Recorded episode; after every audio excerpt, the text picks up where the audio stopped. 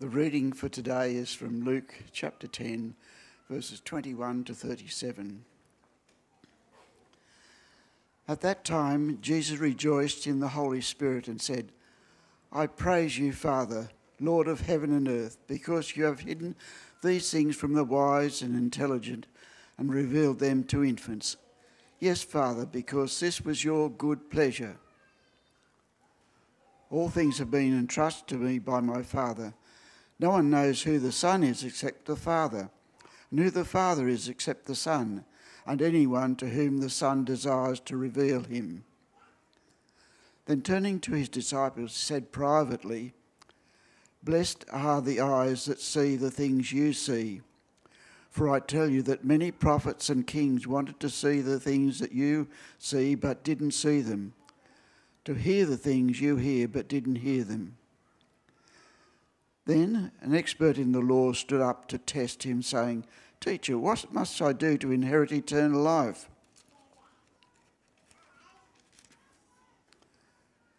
What is written in the law? He asked them. How do you read it? He answered, Love the Lord your God with all your heart, and with all your soul, and with all your strength, and with all your mind, and your neighbour as yourself. You have answered correctly, he told him.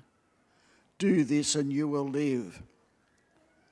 But wanting to justify himself, he asked Jesus, And who is my neighbour?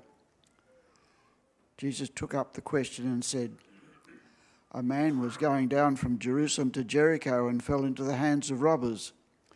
They stripped him, beat him, and fled, leaving him half dead.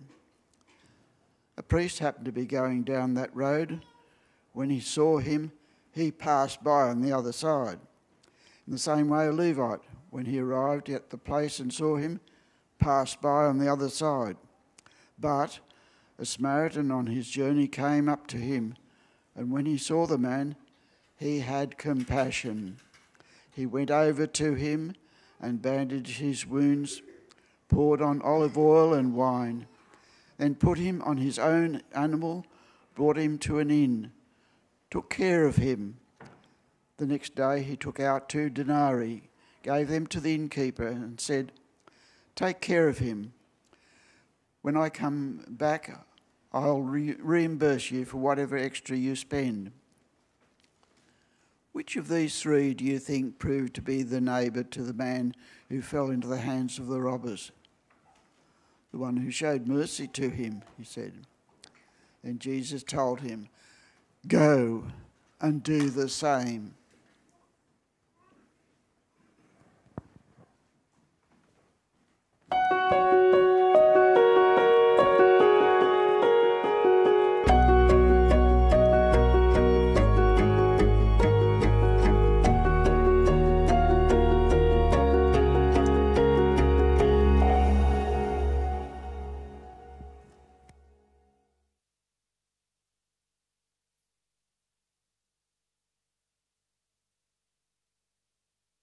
And on here and out there, we're all good. Okay, yes, it's supposed to be Isaac up here today. I'm sorry if, to disappoint you, but uh, he phoned me late on Friday and said, I'm feeling a bit crook. Uh, can I let you know tomorrow if I'm up to preaching or not? And I said, Yeah, that's fine. And, uh, and so here we are. And you probably wonder, how long does it take to write a good sermon? And um, you're about to find out that it takes a little bit more time than I put in, but I'm indebted to um, my old boss and friend Simon Manchester for some of his thoughts about this parable uh, from uh, Luke chapter 10. And throughout uh, the Gospel of Luke, the Gospel is just an account of Jesus' life, which Luke wrote. Um, Jesus has been speaking of the kingdom, and he's been demonstrating to all the authority that he has in the kingdom of God, the kingdom of this earth. And he's been demonstrating that by his authority over the wind and the waves and so on and so on. And he's been speaking to them. Now, there were many, many people that flocked to hear Jesus, flocked to hear him speaking. Maybe they flocked to him because of that was a popular thing to do, or maybe they were enthralled by what he had to say or by the miracles that he was performing. Maybe they, they thought, well, look, I've got a need, I've got a problem, I've got a sick child, I need to go to him. They were, they were buzzing around him. And uh, Jesus spoke of the kingdom of God And Luke tells us, and Matthew tells us also, that uh, he spoke in parables. Uh, and these are stories, as we uh, looked at last week, that have an earthly understanding but a deeper heavenly meaning as well. He spoke to them in parables, in a sense, to sift out the people in the crowd that really wanted to know more about him and more about the kingdom of God. Because most of them were just there for the ride, most of them were just there for the buzz. So these stories, these parables, are for, stories for the hungry, that they would understand more of the kingdom of God. And when they came to Jesus and listened, they were taught and they understood things of not earthly things, but things of the kingdom of God. That's in fact what Jesus said uh, in uh, chapter 10, verse 22, uh, which David read out. Uh, those things that I've received, I've received all things from my Father, and I've been giving them to you. No one knows the Father except the Son, Jesus says, that's Him, and also those to whom the Son chooses to reveal Him. Jesus said that the things of God, his Father, were granted to the weak little children rather than the wise, powerful, influential, and religious, educated, uh, religious people of this world. And Jesus turns to his disciples and said to them privately, Blessed are your eyes that see and your ears that understand the things of the kingdom of God.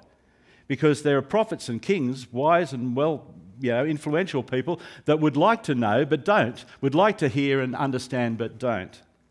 And then record, Luke records such a person, such a wise, influential, religious person that comes to Jesus, an expert in the law, and he comes to Jesus to test him. And of course, we uh, are confronted now with the story that Jesus uh, told him uh, the parable, if you like, the story of the Good Samaritan. Now, if you were to ask a lot of people, in this world, uh, what this is all about, they'll say, if you're good, you'll get to heaven. Okay? And a lot of people in the church will say, if you're good, you'll get to heaven. The thing with this story is, and, we, and often we don't see it, and I, I know I didn't for quite some time, this is actually a, this is not an inspirational talk. It's a demolition of this guy's pride. Because he, along with all of us, think we can actually do this. We can be the good person. We can be the good Samaritan. We can do the golden deed. We can do a, something good every day. Uh, I was uh, at the shops yesterday um, with uh, Sally, and uh, there was a lady in front of us, at the, at the, uh, and her, she went through and she walked off, and I noticed that she left something behind. So I, uh, I ran after her, and, and, she, and, she, came back, and we sorted it all out. She actually um, sort of got lost in things and she hadn't paid for it, so she paid for it. And, and then she said, Oh, you've done your good deed for the day.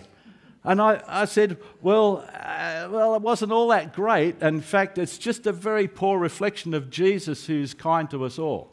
And she said, That's right and like back to me, you know, that's right. She was actually a Christian. And it's like, so we could get into a discussion about all these things. And I said to her, actually, I'm talking on the Good Samaritan tomorrow morning. And I'm thinking in my head, hey, now I've got an illustration to use because, like, I'm making this all up. No, I'm not really. Uh, anyway, she says, you, where do you preach? Uh, to Gabby. She's actually at Carlingford. So I said, say hello to Raj for us. Uh, hello, Raj. And um, you see, that's the thing. You've done your good deed for the day. Actually, I said to her, if I was the Good Samaritan, I not only would have called you back, but I would have paid for your things and not you paid for them. Uh, because God's love and this uh, mercy that this guy shows is far greater than this. But a lot of people think, well, you just be a good person and God will let you into heaven. It's something that we can easily do. It's something that's possible for us to do. And at one level, yes, it is. And yes, we should be uh, kind and caring. The world should be a caring place. Absolutely. That's the way God has wired us. But what this story shows us is that the challenge is much deeper. And uh, the expert in the law thinks, well, I can do this. Uh, but we can't, actually, as we, as we look at it more deeply. I want us to see that, we, that there's a test here in this passage that none of us can pass but I want us to see here that there's a love in this story that none of us can match. And then I wanted to end up with the life uh, that we uh, all need. So, firstly, the test that none of us can pass. An expert in the law, that is the Old Testament law, comes to Jesus, verse 25, to test him. It, it's sort of like to put him to the test. He's not coming as a disciple wanting to know more. He's coming as an antagonist to trip Jesus up. That's, that's, that's, the, that's the setting. It's important for us to understand what's going on. Pardon me. He comes to Jesus to, to put him to the test, and then Jesus tells him a story about being good. Well, what's going on here? Uh, this guy's not a disciple. He's not a sincere seeker. He's not in uh, wanting to understand a deeper knowledge of, of Jesus and the love of Jesus. He's, cert- he's, cert- he's trying to get anything one up on Jesus. But he asks a very interesting question What must I do to inherit eternal life? It's a very interesting question. I don't know if you've thought about the question much, but think about inheritance. Is that something that you earn or something that's given to you? Think about it. We all know you don't earn that inheritance. Someone else has earned that money. Someone else has built that house. Someone else owned that car or that jewelry or whatever it might happen to be. Someone else has done it. And they, in their kindness, have said, You can have that. You can have that. It's not something that we earn. So just, I just want to make that like that's an odd question because he's asking, What must I do? What must I do to inherit eternal life? It's an odd question. Anyway, he's, uh, Jesus says, wisely, uh, points this man who's an expert in the law, Jesus actually points him to the law, verse 26. It says, Well, you're the expert in the law. What does the law say about how to inherit eternal life? What's written in the law? How do you, or how do you read it? How do you read the law? Now, by that stage in the Jewish history, they had understood the law to mean this is something that we've got to keep in order to get to heaven. So Jesus is actually going to start a demolition work on this man's thinking. And he does it by saying, Well, what does the law say? And the man says, Well, love God and love your neighbour, verse 27. And of course, that is quite right. Jesus says, Quite right. Yes, you've answered correctly. That's what it says. And then Jesus says, Well, just go out and do it then. If that's how you inherit eternal life, well, off you go. Go out and do it. Love God with all your heart. Love your neighbour as yourself. Off you go. And you'll have eternal life. Just obey it. You're the teacher of the law. Off you go.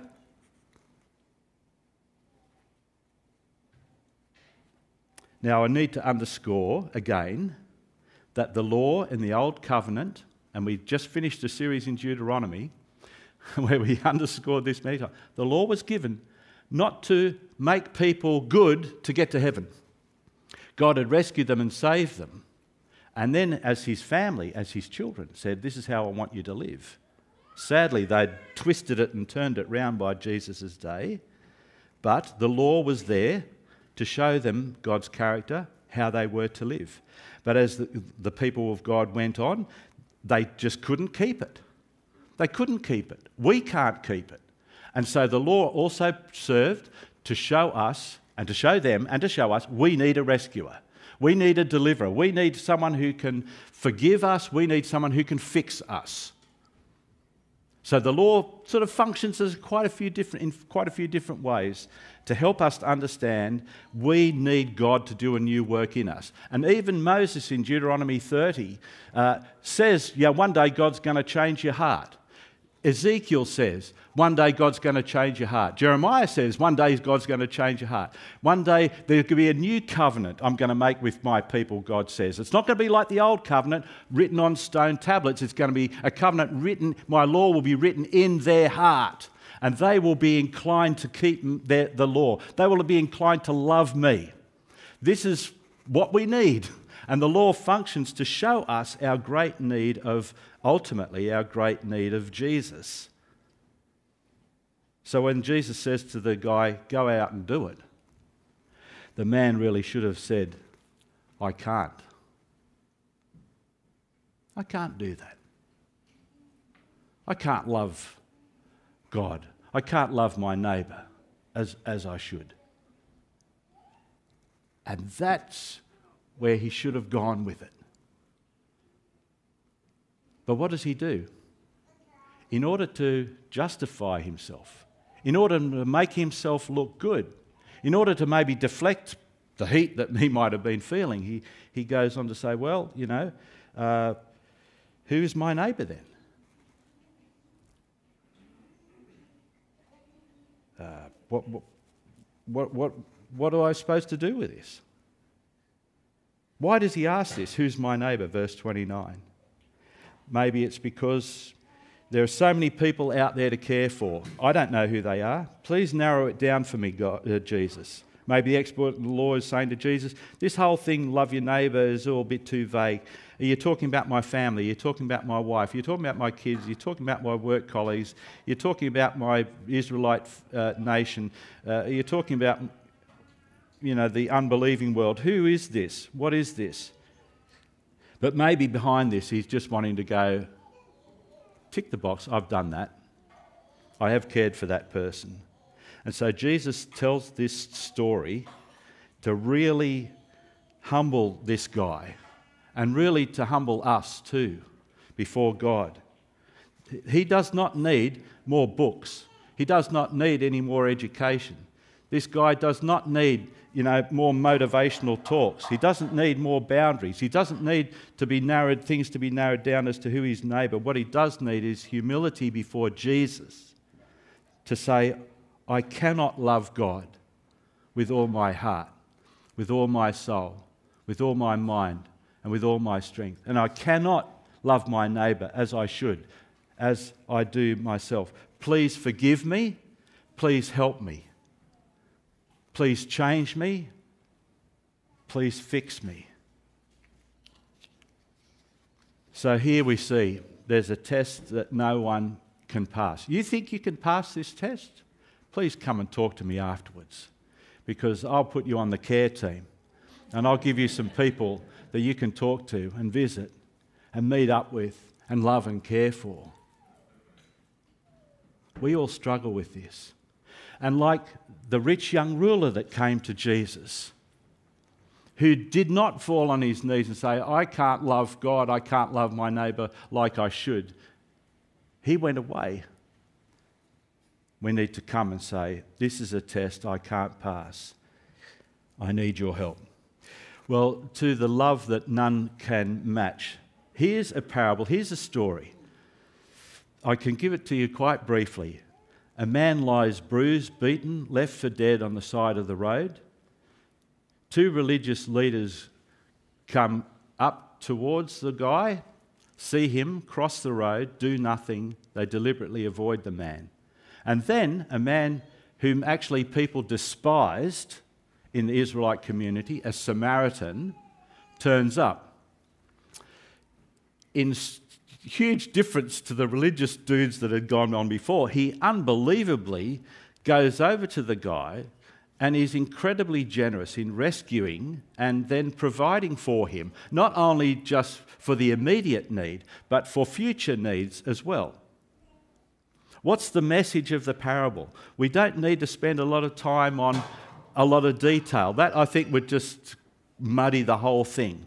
We don't need a big sermon about where Jerusalem is, Jericho is, who the priests are, who the Levites are, what the importance of oil or wine is, or anything like that. We just need to say very simply that Jesus is saying two religious men don't really care because the law does not make you into a lover. You can be as religious as you like, you can know the Bible back to front, but you can still be a person who does no compassion on other people. And that's what we see here. And that's this guy's problem too, because he is a law man, but he's not a love man. And Jesus says in this story, along comes one whom they all despised. They hated these Samaritans but he himself is not a hater. He is one who has remarkable love for this man who has been beaten and robbed that was left on the side of the road, and he shows that love and compassion again and again and again. He goes beyond what would have been considered sufficient. The religious dudes, if you like, are running on empty in terms of compassion, this guy who was despised, the Samaritan, seems to have be overflowing with love. This is the story that Jesus is telling. And we see it like his love and compassion all through this. Uh, first of all, he has compassion. His heart is deeply affected. Verse 33, he takes pity on this guy who's left on the side of the road. He goes to him, which is dangerous. He touches him. He bandages him, which is risky. He puts him on his donkey, which means then he has to walk. That's amazing. He goes to the inn, to the hotel, you know, if you like, or, or I don't know, medical place, if you, if you want, who gives him care. That's that's beyond normal. And then he, he gets his wallet out and says, like, for whatever needs this guy needs in the now and in the future, here's my money, and I'll be back to make sure I pay the bill uh, in the future. That's just extraordinary. And this is part of the test that, that Jesus puts this guy through. And that's why I'm saying, and I'm sort of going backwards and forwards here, that's what I'm saying, we, we can't, like, we don't love like this. I know I don't. I struggle enough with the people I know and care for, let alone a stranger. Not even a stranger. What about the people that I despise or you despise? Do, do we seriously love like this? We struggle to love even the people that are lovely to us and loving to us. But here we see a love that no one can match. And not only do we see that, we see again the test that none of us can pass.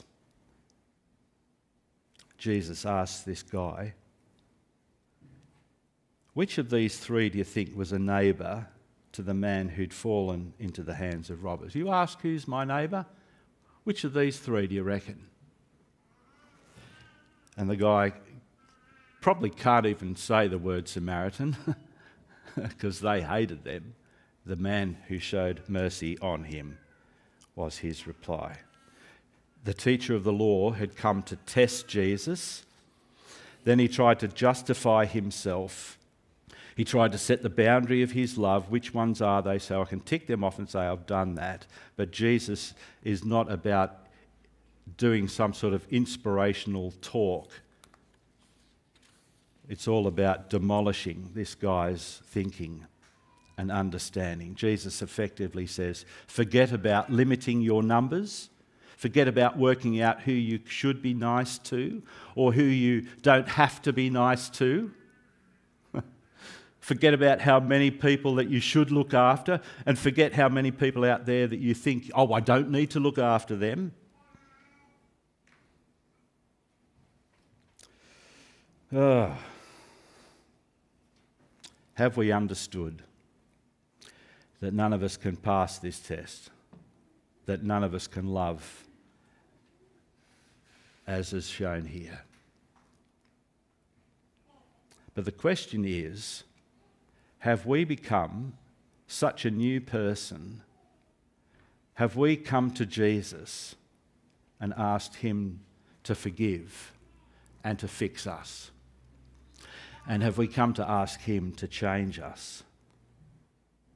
This story, this account is not about, well, just be a better person. That is horrible moralism. Because none of us can be good enough for God. But what we do need is to fall on our knees before Jesus. Because we're not good at compassion. We're not good at crossing boundaries like this Samaritan, uh, this Samaritan did. We're not good at giving up of our time to our, at our own expense. We're not giving up, good at giving up, I'm speaking personally, our own money at our own expense for others whom we don't even care for or who don't even know us or care for us. We're not good at providing for other people, past, present, and future. We're just not really good at it. Oh, we might love and care for people that are close to us, but that we're falling into that problem again. Oh, well, they're my neighbours. Well, who is your neighbour? Well, guess what? It's opened up.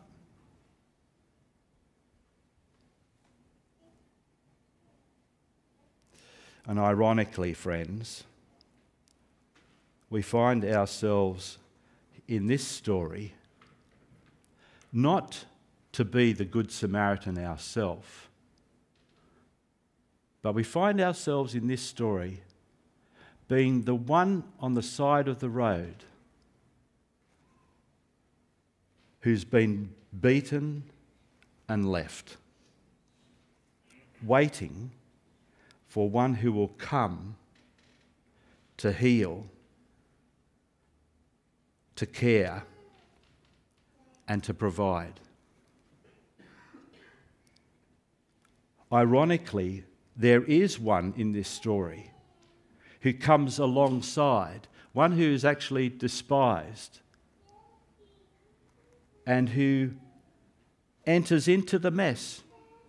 He's not like the religious leaders, but he enters into the mess. He enters into our mess, and I'm speaking, of course, of the one who's telling this story, Jesus who enters our mess, who cradles our head, who binds up our wounds, who provides for our needs, and who cares for us and provides for us now and will do so into the future. And until we see the compassion of Jesus and the mercy of God in His Son expressed in this story, we will not see our great need for Him because we will think we can do it ourselves. Just that golden deed every day and we're right. No, we can't live like that because we need the help of the Lord. We need forgiveness. We need Him to fix. We need Jesus. We need the life. That is the life we need. And this parable, I think, really pushes us. It certainly has pushed me in ways that it hadn't in the past to see my great need before Jesus, to see His immense compassion to me, such a needy person.